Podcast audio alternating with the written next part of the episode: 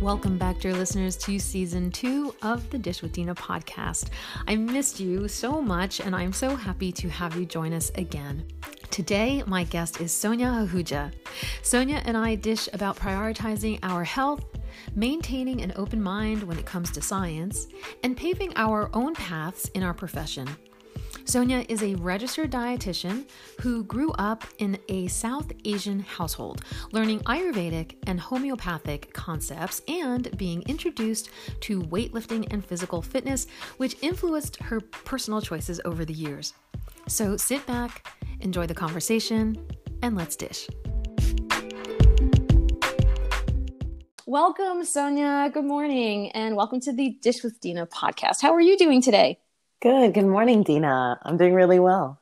For the last interviews that I've been doing, there has been a running theme and part of the podcast in general of me trying to find out a little bit behind the scenes of, you know, who people are, what their earliest childhood memories were as far as food goes, what their cultural upbringings were.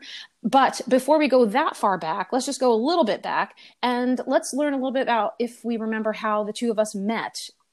Do you remember that? I do. So I met you in September of 2019 at a networking event hosted by the Greater New York Dietetic Association. Mm-hmm. And I remember being in that room and saying, just looking at what I thought were the alternative weird folks in the room. And I was like, yep, that's my kind.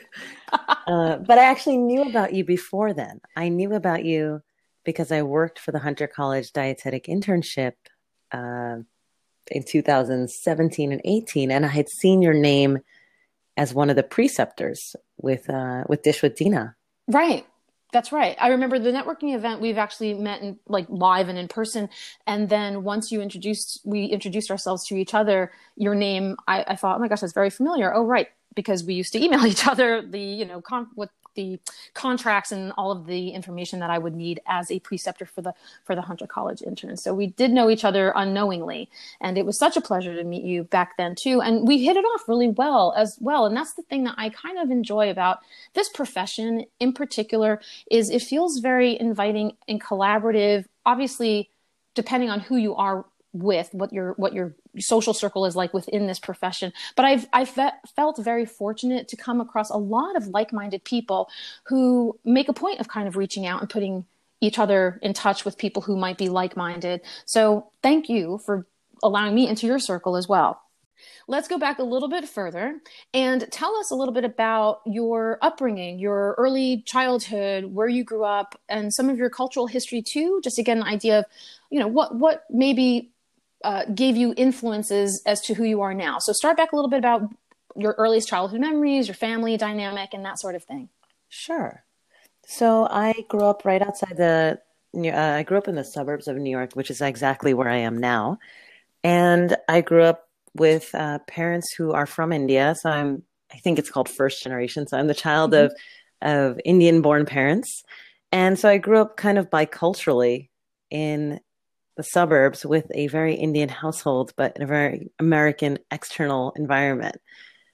And in terms of culture, I mean, it was I was very aware that I was Indian. We grew up in a, I guess you could say, bilingual household with English and Hindi speaking family, along with another language kind of floating around in the air. Uh, and I also had two older siblings, so I was the third child, and that always kind of changes the dynamic and and your intellectual and emotional development. But I grew up with uh, my parents are from India, and there was a lot of Indian food. So in terms of in relationship to food, yeah, uh, there was a lot of Indian food in the household. My mom prepared Indian food every day for dinner.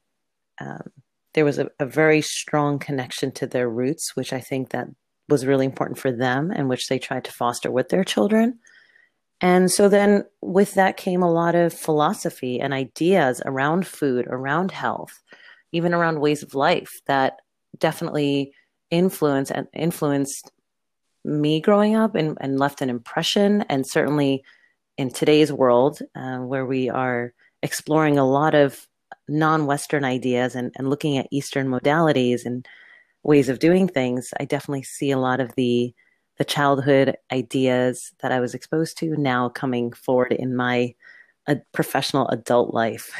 in our um, culture, in my parents, what they grew up in Italy, in like a south central-ish type of region in Italy, and there are many, many dialects. So I was not raised I was raised speaking English, but they spoke a dialect of Italian. So when I speak Italian, I only know that dialect. It's not the fluent true Italian. Is that same with having Hindi as well, or do you follow like a very specific, more formal way of speaking? And are you then also bilingual now? So my parents, we are Punjabi, uh, which is in the northwestern region of India. Uh, so I grew up listening to the language Punjabi, which is very different. Mm-hmm. But my my parents spoke with their children with us they spoke hindi and they're essentially i would say we're really our ethnicity is punjabi but we are from new delhi okay uh, which is not uncommon so our our hindi is kind of mainstream i think when you start to leave the bigger city and you go to other states you might hear some changes right like regional regional, regional. dialects or mm-hmm. yeah that's kind of like how in the united states we all speak english but maybe right. you go to the south the midwest you might hear some phrases or pronunciations yeah. change, but it's still ultimately English and we can still communicate with one another. You can still recognize it. Now in Italy, you can't. Depending on if you're from the north or the south, you're using dialects and regional phrases that are not recognizable. What means mountain to one person means ocean to another. And that is actually very funny to watch when people meet and start speaking their own distinct dialect to each other and completely not understand each other. So there's quite a wide variety of that stuff going on in there. Um, going back to the food, though, right? So your homemade dinners took place obviously every evening at kind of the familial sitting around the table, much like we did as well. That was very, very important for all of us to be seated at the table at dinner time. But we also had Sunday was a big deal too. Not just were our my own, you know, four people in my family with my mom, dad, and my brother, but all of the immediate family members or, you know, somewhat extended family members would come. So the grandparents, the uncles, the cousins, huge amounts of people would show up on Sundays. Did you have some of that too, like a regular routine thing that would happen on a on a regular basis in other words, or was it more holiday related?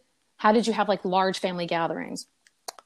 So exactly the last thing you said, holiday oriented, religious oriented gatherings. We didn't okay. I didn't grow up with a lot of family in the suburbs. So we didn't, and we don't have like the customary Sunday dinner or Friday night in my home.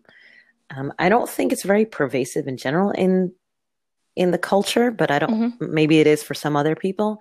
We don't have that, but definitely there's a huge sense of community. I think there's a lot of parallel between the cultures that family, friends, big, grandiose things are happening. Right, right. and there's always a lot of food, and no one says no and no one says no. And we were also kind of passed off um, to other family members. I remember whatever, you know, aunts, cousins kind of taking uh, care of me it, just throughout the day or i would be sent off to you know hang out with somebody for the day so there was a lot of that interacting with different family members that everybody just felt like a mom or an aunt an aunt to me as well so that was always kind of a nice warm feeling to grow up in that environment I, when you say it like that no i totally relate to that because we have there was so much such a huge social life for my parents growing up that mm-hmm. similar to you like i would just there was no babysitter. I don't i don't remember any babysitter. This was not part of the vocabulary. And we would go to the parties and yeah we just make friends with the other kids or hi auntie. Hi uncle. And mm-hmm.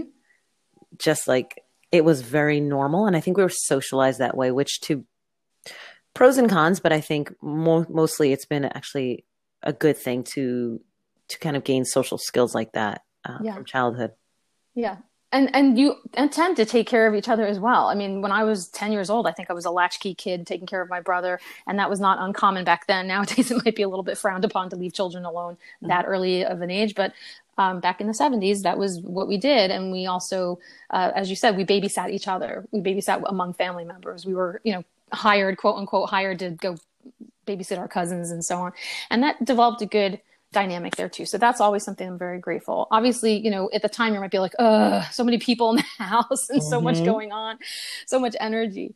Um, so, do you mind jumping ahead a little bit? And if there were any positive or negative influences that you remember from from those maybe formative years in bringing you to kind of where you're going in the direction of school pursuits or career pursuits, and share us a little, share with us a little bit about that that transition. Yes, that's actually that's pretty clear in my mind because I've had to think about it a lot. I think that's a common question people ask is how did you enter nutrition? Mm-hmm. And I would probably say there were two or three major influences. One was my mom. She grew up in a home where her own father kind of promoted, um, you know, vegetarianism, but also and no alcohol, no meat, animal meat products, animal protein, but also he was a big believer and follower of Ayurveda. Mm-hmm. And that kind of sometimes I think gets woven into some of the culture, the culture over there. And so that ended up being my mom talking about eat this, don't eat that, and this is good for your stomach, or this has digestive properties, or uh, you know, the, the this food, the quality of this food. Like I used to love to eat raw mangoes, and she used to tell me uh, what translates into English. I would say it's a very hot food because mm-hmm. it has the potential to really turn your stomach. Um, but I think this is also common in Chinese medicine. Now that I'm an adult, I know this, but um, yeah, so my mom brought a lot of those concepts into the house. I am the youngest of three siblings and the only girl, and I have a my next sibling is six years older to me. So there was definitely I, I hung out with my mom a lot, and I think she communicated with me a little differently than she did with the boys.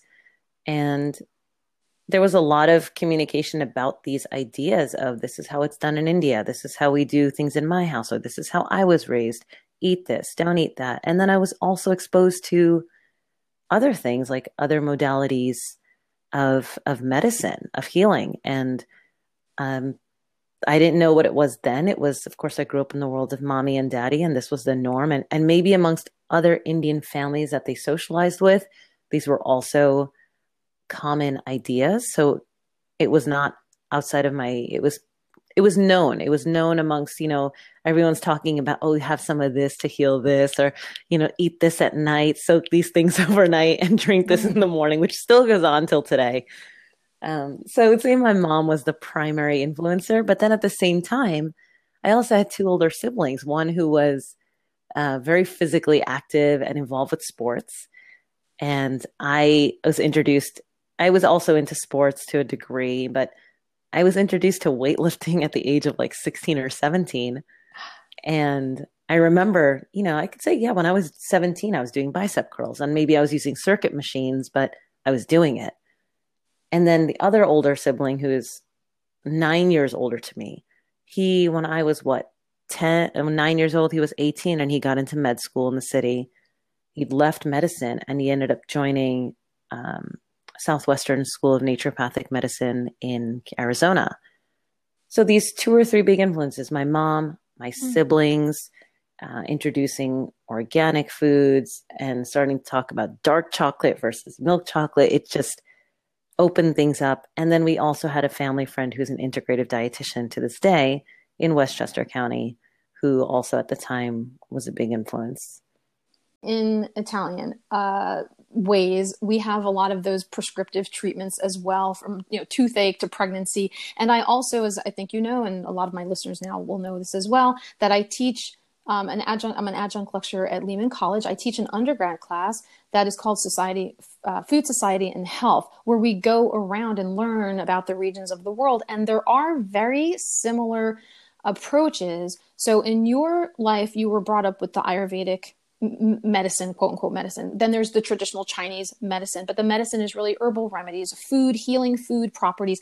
That hot and cold balance comes up all the time when we're talking about Caribbean and African and Indian cultures. It comes up a lot, but they uh, term it different things.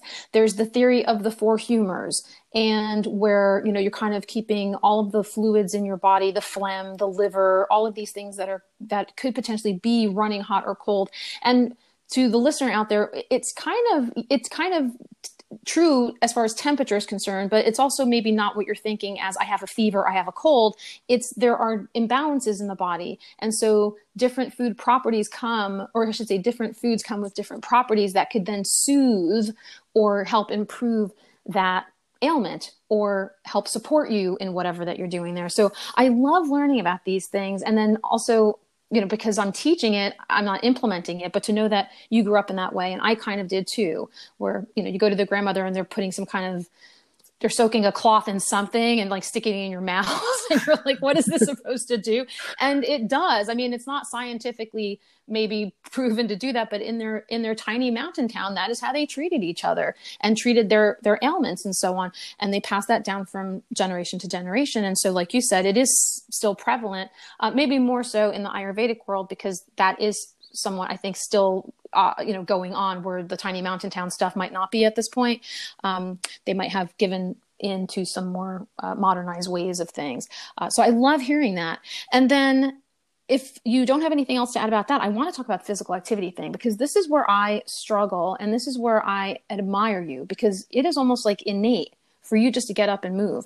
And I don't like doing that at all. I have to force myself to get up. So share with us a little bit about that journey of yours and and I, whatever you feel you know comfortable in discussing of what you what you did then, what you're doing now, and how that how that maintains to be a non-negotiable in your routine. Well, you definitely I haven't used that word with you, but you definitely um, have assessed made a correct assessment. Um, so I think I grew up. So in childhood, of course, we played sports. We were outside playing, which is like what you did back then. and right. Go play outside. um, uh, so I'd say like from childhood, I think I knew that we were we played sports, we played outdoors, which is not something you do much of anymore, um, but really requires more effort today to do because we have so many more options mm-hmm. to stay indoors. But I played outside as a child. Uh, I had older siblings again, or one of my two older brothers was really into sports, and every kid played ASO soccer in my town probably and I played soccer. So so that was good but I also was aware that as a child I was a healthy child and probably um I was healthy. I did not have the endurance capacity of my peers so I couldn't do the running. So like in soccer I wasn't the offense running across the field I was defense I had strength and I didn't have the stamina to keep running and running. Um, so played sports as a kid, a little bit into high school, pursued other things, but my at that time I was what 16 right. I said I started I experimented with some weightlifting because my then 22 year old brother was in college and he we read this book called Body for Life and I don't know I'm laughing because I don't know what's the, what's the the the opinion of that book today but we we read that and I started getting into weightlifting and I um I think I kind of I just knew that physical activity um was important and I probably called it I yeah. called it exercise actually yeah. only until like a few weeks ago um because I realized that it's it's more it doesn't ha- exercise i think has a certain connotation with it so i've started recently calling this physical activity because it's really mm-hmm. just about activity and movement and i continued doing stuff in college. Uh, I mean, I, I, was like in my own world in college, but then at the end of college, I took a health and wellness class that really addressed wellness on the emotional, mental, spiritual, physical planes with a great professor. And it was my last year, and I thought, oh, why didn't like I take this my first year? I would have pursued something totally different. And I ended up talking to that professor. I had a gym membership at the time, and uh, she introduced me to the idea of periodization. So I tracked my workouts and I I always had this like secret dream of getting really, really, really fit uh, in terms of like competing, like amateur wow. bodybuilding. But I don't think I've ever I don't I don't think I care that much about the diet and exercise aspects of achieving that. So she introduced me to periodization. I started tracking my workouts. I created spreadsheets and um, it helped. So ultimately now fast forward to the next 10 years i spent in manhattan with gym memberships learning how to engage in other movements of course under the now i have access to youtube as an adult now my mm-hmm. sibling is older and we start talking about squatting and deadlifting and i start learning about compound movements and um, what is HIIT training and i would say about 10 years ago. I mean, I've always had a gym membership and learning about these things and tracking, not tracking. Again, it's a very layperson's workout. Um, even if I say the word tracking, it's definitely nothing too serious. So I learned all these things and like a lot of self teaching. I happened to have what I always felt was like good hand eye coordination and just extremely good body awareness. So I would do that. And it's recently, you know, during this whole quarantine phase, it's it's morphed into something else. And my goals have changed. I'm now above 30 and I'm thinking about, you know what? Maybe it's not about um, increasing my weights every every workout because I don't want to hurt myself and mm-hmm. it's about mm-hmm. body maintenance. Mm-hmm. And now real life is happening. I'm working and I can't put as much mental and physical energy towards that. And I'm recently thinking about, you know, how do I, how do you have a more effective workout in a shorter period of time? And I think that's a lot of conversation that's going on with the HIIT training. Um, so more recently, um, with the quarantine period, I've actually become the most consistent with physical activity than I ever have before. And I just don't know what it is, where that self motivation comes from, because I struggle with self motivation when it comes to academics. It's been that way for years. And I don't struggle with physical activity. And I think the true, the opposite of true is true of a mm-hmm. lot of other people. Mm-hmm. And I basically, it's morphed into just do what's fun. Right. We've spoken about this too. I mean, the gift that keeps on giving. First of all, I want to go back and say I agree with you with the term the terming of exercise versus physical activity. Exercise does feel like it's a little bit more formal, like you have to have some sort of routine in place, but really any form of movement counts towards something, counts towards strengthening yourself or uh, you know, in other ways as well, alleviating stress and just getting your body moving too. One of my previous interviews was with a doctor of physical therapy who agreed motion is lotion. So as we are aging, you are in coming into that not so sweet spot where the body can at this point start tightening up and it's not really building any bone and you know the muscles might start st- stiffening unfortunately i'm past that point i'm 20 years past you and i can tell you for sure tiny little injuries end up feeling worse if I don't move. But if I get up and I try to stretch and start my day with just warming up my body and then even maintaining certain positions during the day and just holding them there can also be somewhat detrimental as well. So it's important to get up and go get that glass of water. Get up and, you know, take a stretch, go up, get up and take a walk around the block. And then you also spoke about kind of tracking things, which is something in the dietetics world, you know, we have kind of two minds about this. Either we encourage people to do it or we discourage people to do it. Obviously, it depends on the person with whom we are working. If there are triggering factors and people don't like to keep track of stuff, that's totally fine. But I'm of the mindset that my body is kind of a machine and it's telling me what's working and what's not working. And so if I'm feeling sick or tired or I'm finding little, you know, blocks of time where things aren't really working for me, I think it's help helpful to journal in that way, whether it's tracking my food intake for a week or tracking my mood or tracking my physical activity, and then being able to kind of design an awareness for myself to say okay well then stick to doing that thing because that's very that's very good and that helps me feel a little bit better. And so on the days where i'm not feeling so great obviously i'm allowed to honor that. I'm allowed to say i'm taking a day off i'm resting i don't feel like doing anything. You don't have to always be productive. But for the most part we do i think uh, as you were saying you just you you prioritize certain things. You prioritize whatever health factor works for you and then you incorporate it into fun. It's not a chore it's like I'm excited about doing these things. I'm excited about making salad or you know making my dinner or doing something in the kitchen. I'm excited about going for a run uh, and and getting eight hours of sleep. I'm excited about how i feel when i wake up. So i really appreciate all of that insight too you know from your perspective even though it's two different factors that we might not have um, in our own ways be similar with, right? Like the physical activity thing for me, I, I, feel is somewhat of a chore, but it still goes along the lines of promoting and, and prioritizing your health. It was a way for me to take the thinking, right? So I think we hear a lot about mm-hmm. decision fatigue. Um, but actually, what I did recently in quarantine, I found for the first three weeks, I was like, oh, I don't really know what I want to do because obviously the gym was out of the picture. But I was like, I don't know, should I use my my little weights at home? Should I do yoga? I just every day had to think, how do I feel? What are my options? And I'd rack my brain.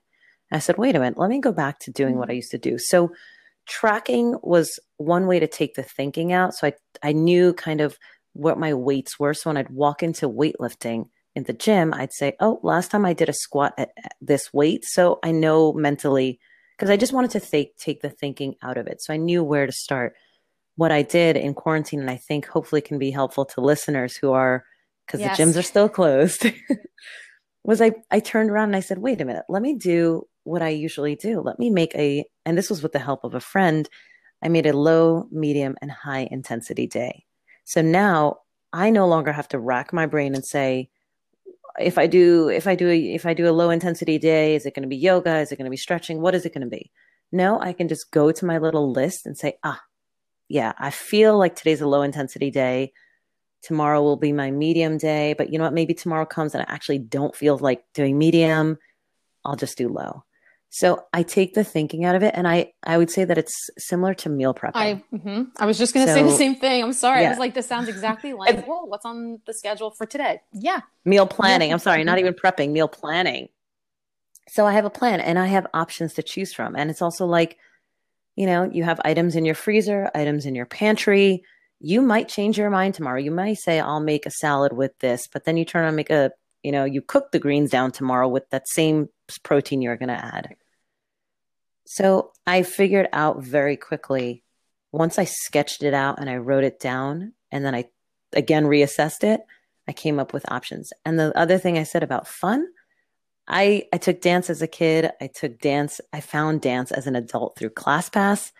And I've I really there's this one class that I love and it's it's this amazing class that's like high intensity but it's also a lot of body rolls and it's fun. It's so much fun. I'm actually probably smiling like 90% of the time during now. the class. That's good.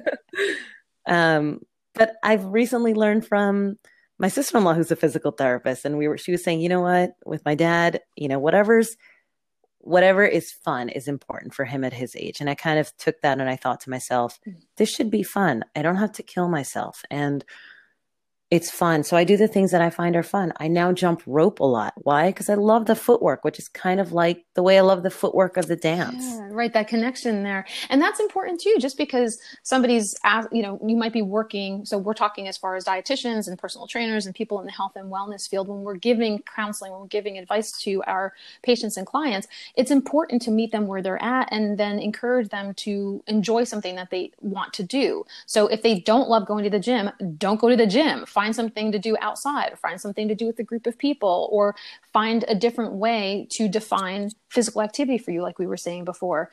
Because ultimately, you want to get up and be able to do it and not begrudgingly feel like it's it's you know something that you have to check off your list because your doctor told you to yeah and we live obviously like being i totally agree with that and just being in manhattan where you know there's a lot of classes there's a lot of high intensity and you know it's just it's really draining and straining a lot of the classes. Um, and I think sometimes like people might put themselves at risk or because they can be pretty intense and aggressive and not everyone has that that gauge. um, right.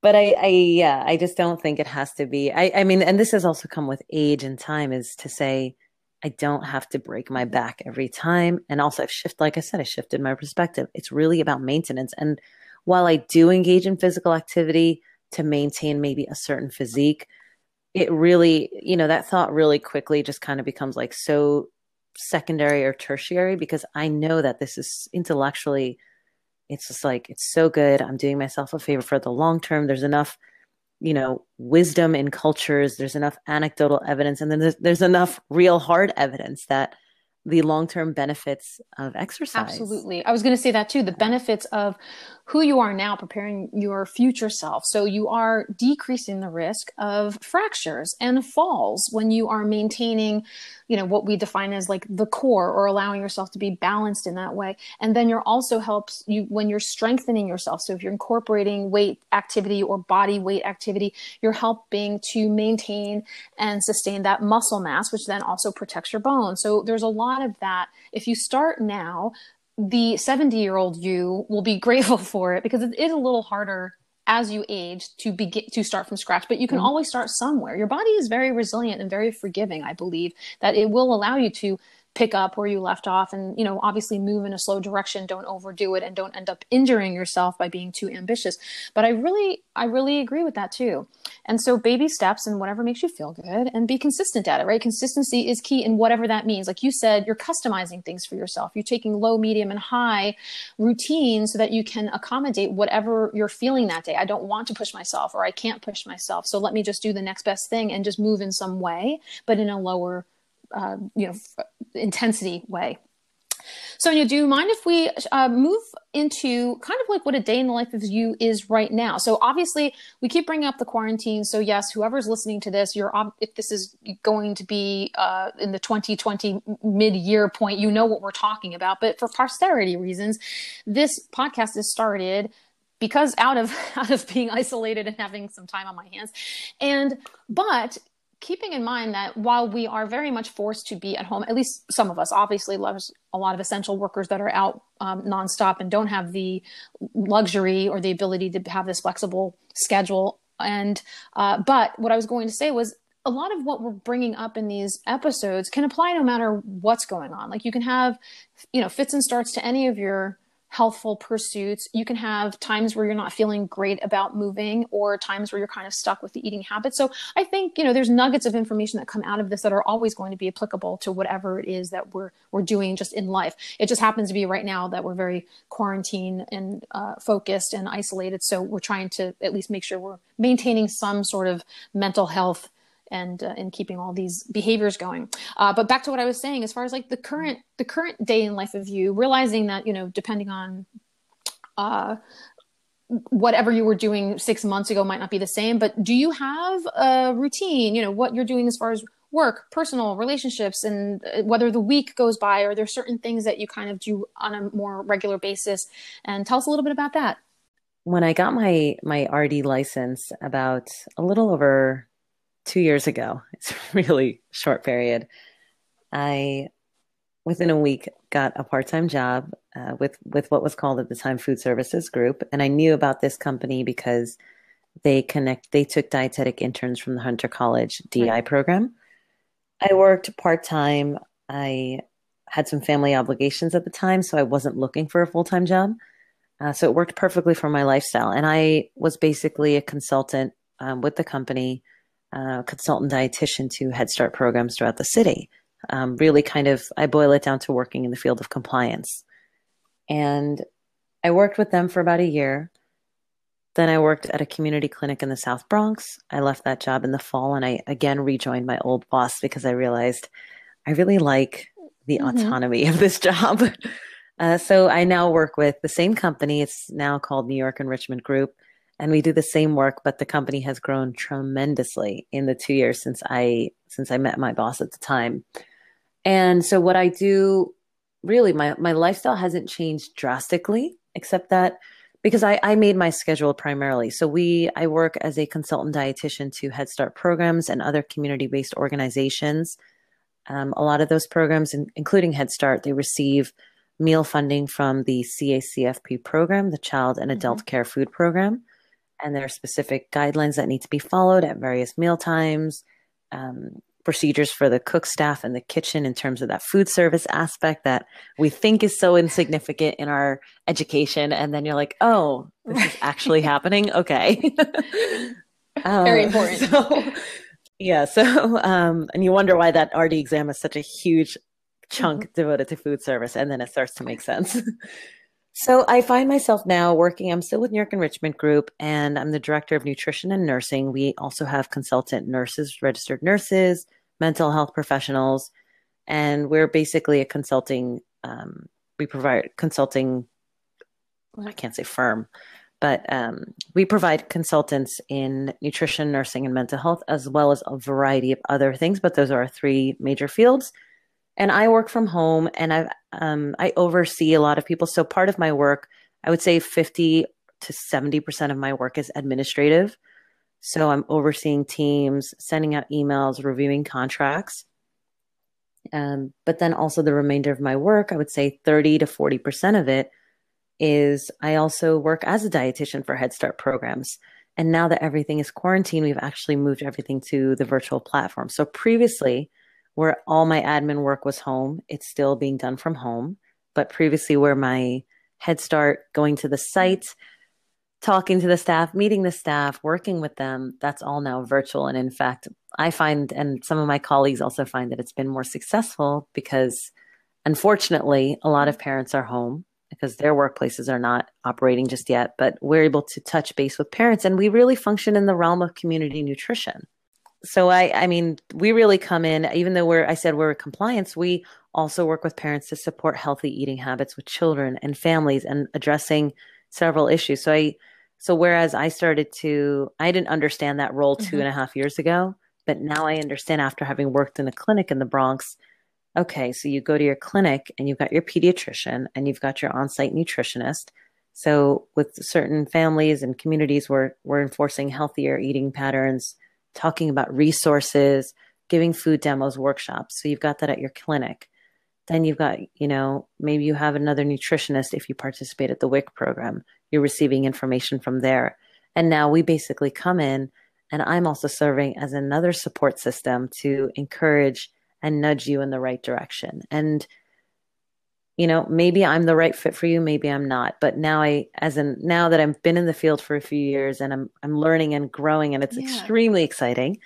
Um and I love that you wear a bunch of different hats because I think for anybody who's listening to this who is looking to get into the health and wellness field, but specifically becoming a dietitian, there are uh, jobs, positions, companies out there that can give you what you're looking for, or that you can create certain responsibilities within a job that exists and you can maybe make it your own. So, in your case, and then also I was going to say on the patient or client's end of things, hearing the services that are provided, the value that's added, and the fact that you were able to transition into a virtual platform without leaving them behind. Because I think that's where a lot of us who maybe were doing on site uh, things. We were doing on-site meetings with people, whether that's in uh, you know a larger setting or in an office where you're meeting individual individually.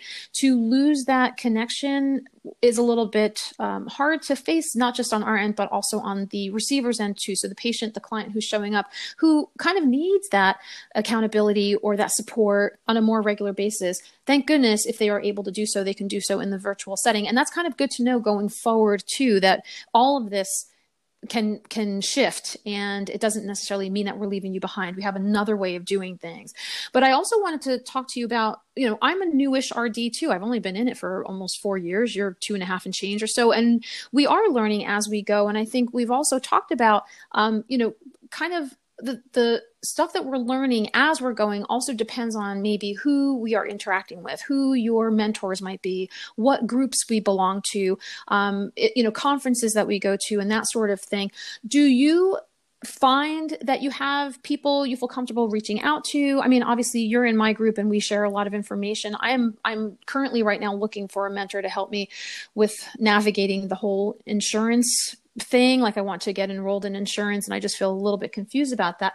But do you have people within your world or are you also a person within somebody else's world where you have that kind of relationship of bouncing ideas off each other or you know holding each other accountable for certain things and advancing your career in some way? Um, tell us a little bit about that too as far as professional development goes within the world of dietetics. So i don't have any mentor. I think that i have had role models um, like I said, I had an integrative dietitian family friend from childhood. I probably have spoken to her a handful of times in my uh, formal education with nutrition. I have definitely done coffee dates with people when I started to enter the world of community nutrition, but my role models actually in some ways yeah. are my friends who are my colleagues. So it's the same way I feel about personal relationships is exactly how I feel about professional relationships. And I think I told you this yesterday. Um, you know, I, re- I really feel, especially out of school, I, I've never been a competitive person. I really believe in the greater good and a collective approach. And, and that's not to say that you should not have a competitive edge, um, because you also ultimately need to survive and thrive. But I, I find that my friends all have varying mm-hmm. points of view and and I'm talking specifically to my friends who are in dietitians or even work in the field of nutrition. Um, or even wellness and health. Like everyone brings something different to the table. We all have different things that we're really interested in within the field of nutrition.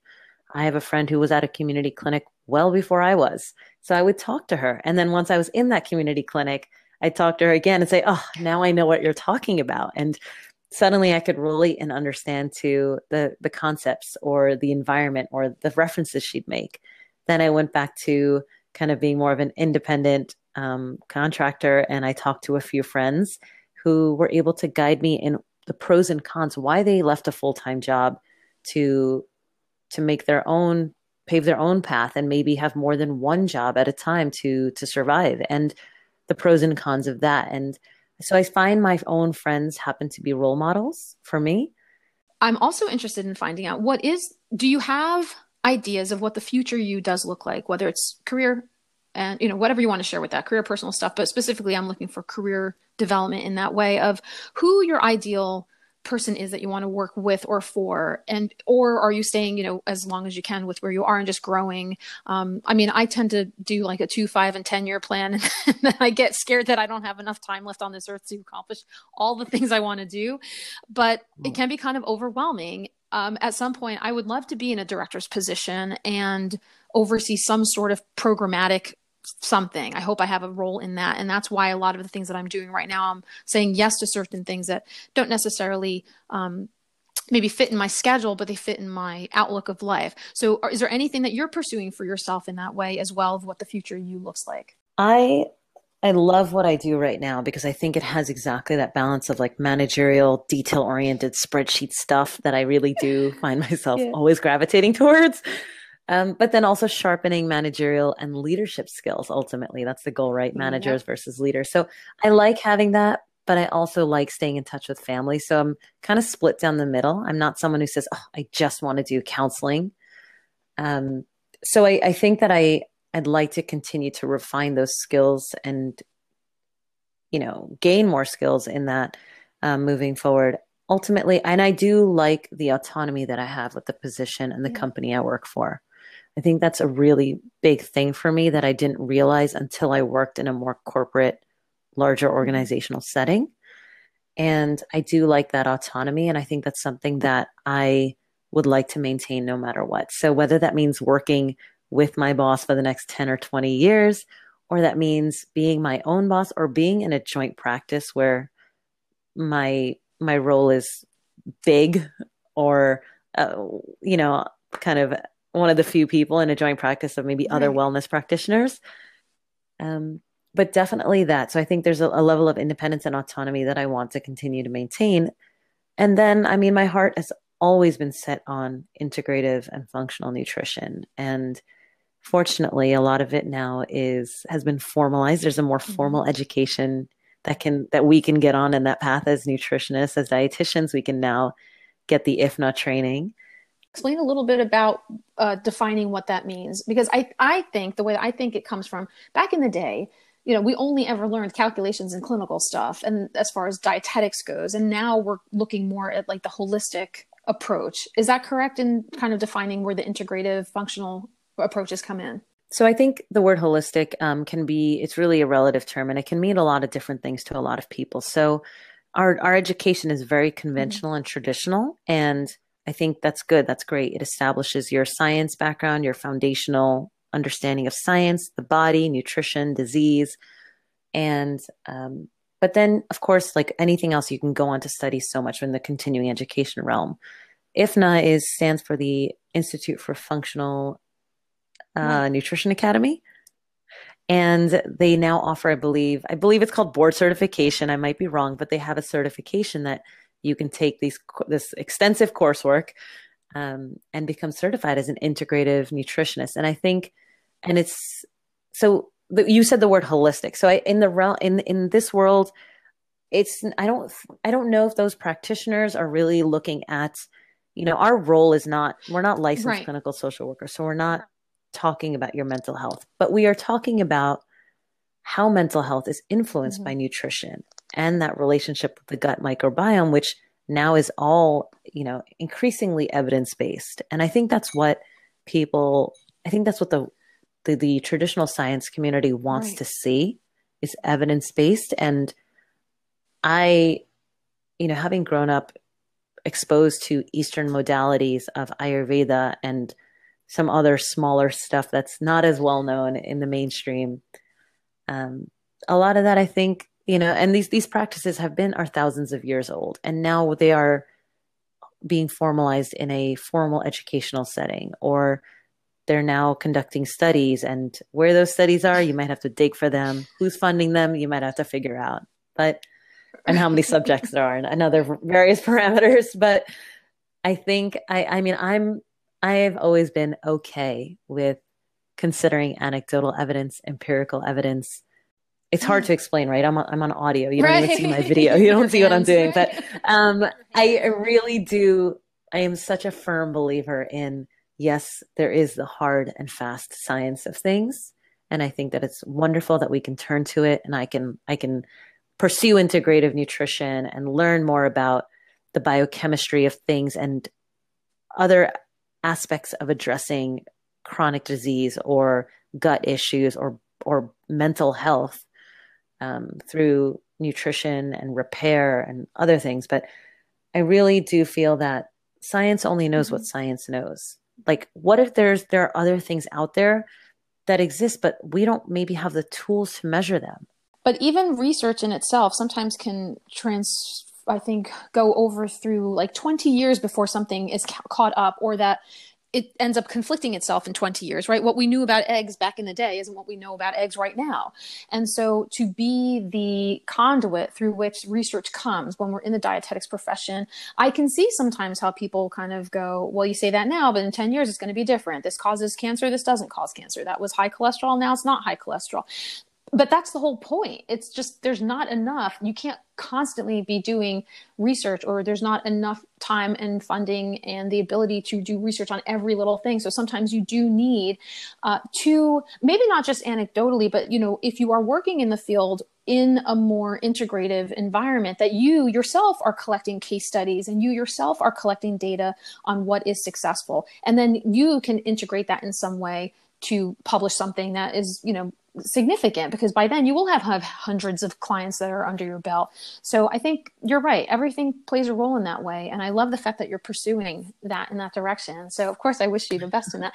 So Sonia, as we're coming towards uh, the better part of an hour here and we start wrapping up our discussion, is there anything that you would like to add that we didn't necessarily cover? Any, you know, message that you want to share with anybody um, that we didn't necessarily touch upon? I think kind of this this last last piece of this conversation had me thinking um, just about maintaining an open mind and that you know I really I firmly believe in coexisting. So we can coexist as people as religions as a variety of things but also even within the realm of science nutrition medicine.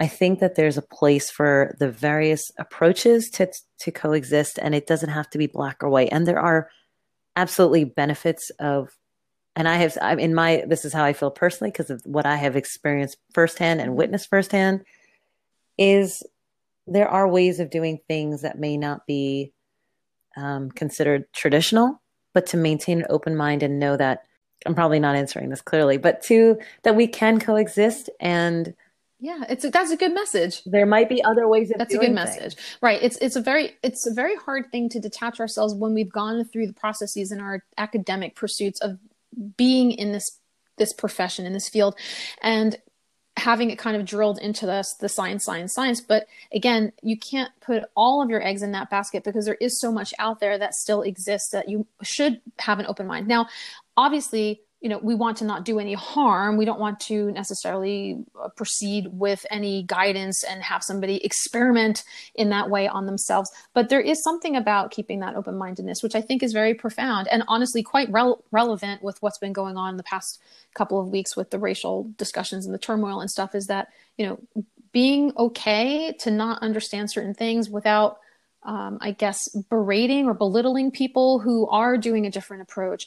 Um, and we're all trying to live in this same environment that we're just trying to do well. We're just trying to promote health and we're trying to encourage people to maintain and sustain that for themselves. So I love the way that you you did answer that. You said you weren't sure if you did, and I think you did. I think you definitely did. And that was a lovely way to end it too, because it feels very warm and inviting and hopeful in that way. Uh, so, um, my last question that I've been asking all of my guests as well, with the pun intended, of what is on your plate today? As far as are you working on anything in particular uh, today? Today's Friday as we're as we're recording this, and then what's the next thing you're planning to eat? Did you make food for yourself? Are you going to order in? You know, tell us a little bit about how the rest of this day is going for you. I have some phone calls uh, around 12 o'clock and uh, then again later in the afternoon and then i have like a social thing i do on friday oh, nights nice all on zoom and uh, in terms of food i've only had black coffee so far and yeah food will probably end up being more of a high protein high fat fried eggs over uh, some some raw greens and then i'll, I'll since i'm with yeah. my parents these days later in the day it will morph into uh, cooked vegetables and probably more vegetarian based food that my mom yeah well you and i share that right now because of this whole situation. I've also temp- i've temporarily moved in with my mom for uh, a variety mm-hmm. of different reasons to keep her company and also she's going through some medical things. And so she'll ask me in the beginning of every day you know what's your schedule like? Will you come out and eat with me? And if i don't eat with her she's still making food. I mean she's italian. She's going to make food if in case like an army shows up here. So there's always something in the freezer, something in the fridge. So I love learning about like kind of just what people are preparing for themselves talking about food. And that really and, and that's why this whole podcast exists. It's really just a book-ended way of going, what did you eat and what are you eating? So when we when we can finally go out to eat, I I'm yes. excited. We should go out to eat. My joke originally was this was going to be a talk show where I sat down and had like, you know, conversations in a restaurant. And then I thought, I can't stop to talk. Like I'm going to just be chewing the entire time. It's going to be a very, very long conversation if all I'm doing is for four hours having to put my fork down and ask questions. so this this worked out better, I think. Well, Sonia, it has been a true pleasure. And I'm really so grateful for everybody who's kind of taking me up on my offer of being these initial guests and helping me develop my interview skills. And also, uh, as I said to you, I think in our pre discussions, that, you know, this is not for my audience, this is for your audience. Is anybody who is connecting with you out there and listening, um, kind of jiving with whatever the message is, or did they take away some sort of nugget of information that uh, they connected with. So I really appreciate all of your time and all of your energy, and I wish you the absolute best. I know we're going to you know, keep in touch after I, I hang up with you, but I wish you all the absolute best in everything that you're doing in your pursuits, both personal and professional. Thank you so much for joining me this week on the Dish with Dina podcast. I am Dina D'Alessandro registered dietitian, nutritionist, founder, and chief executive life changer at Dish with Dina, and I'm also your host. If you like what you heard, I would be so grateful if you could subscribe to this podcast, leave a review, and share this with others who you think might benefit from what we have to offer on these episodes. You can also join my mailing list at dishwithdina.com or email me at info at dishwithdina.com with questions, comments, feedback, and if you'd like to be a guest on a future episode, because everybody eats and we all have a story to share. I hope you tune back in next week when we dish again.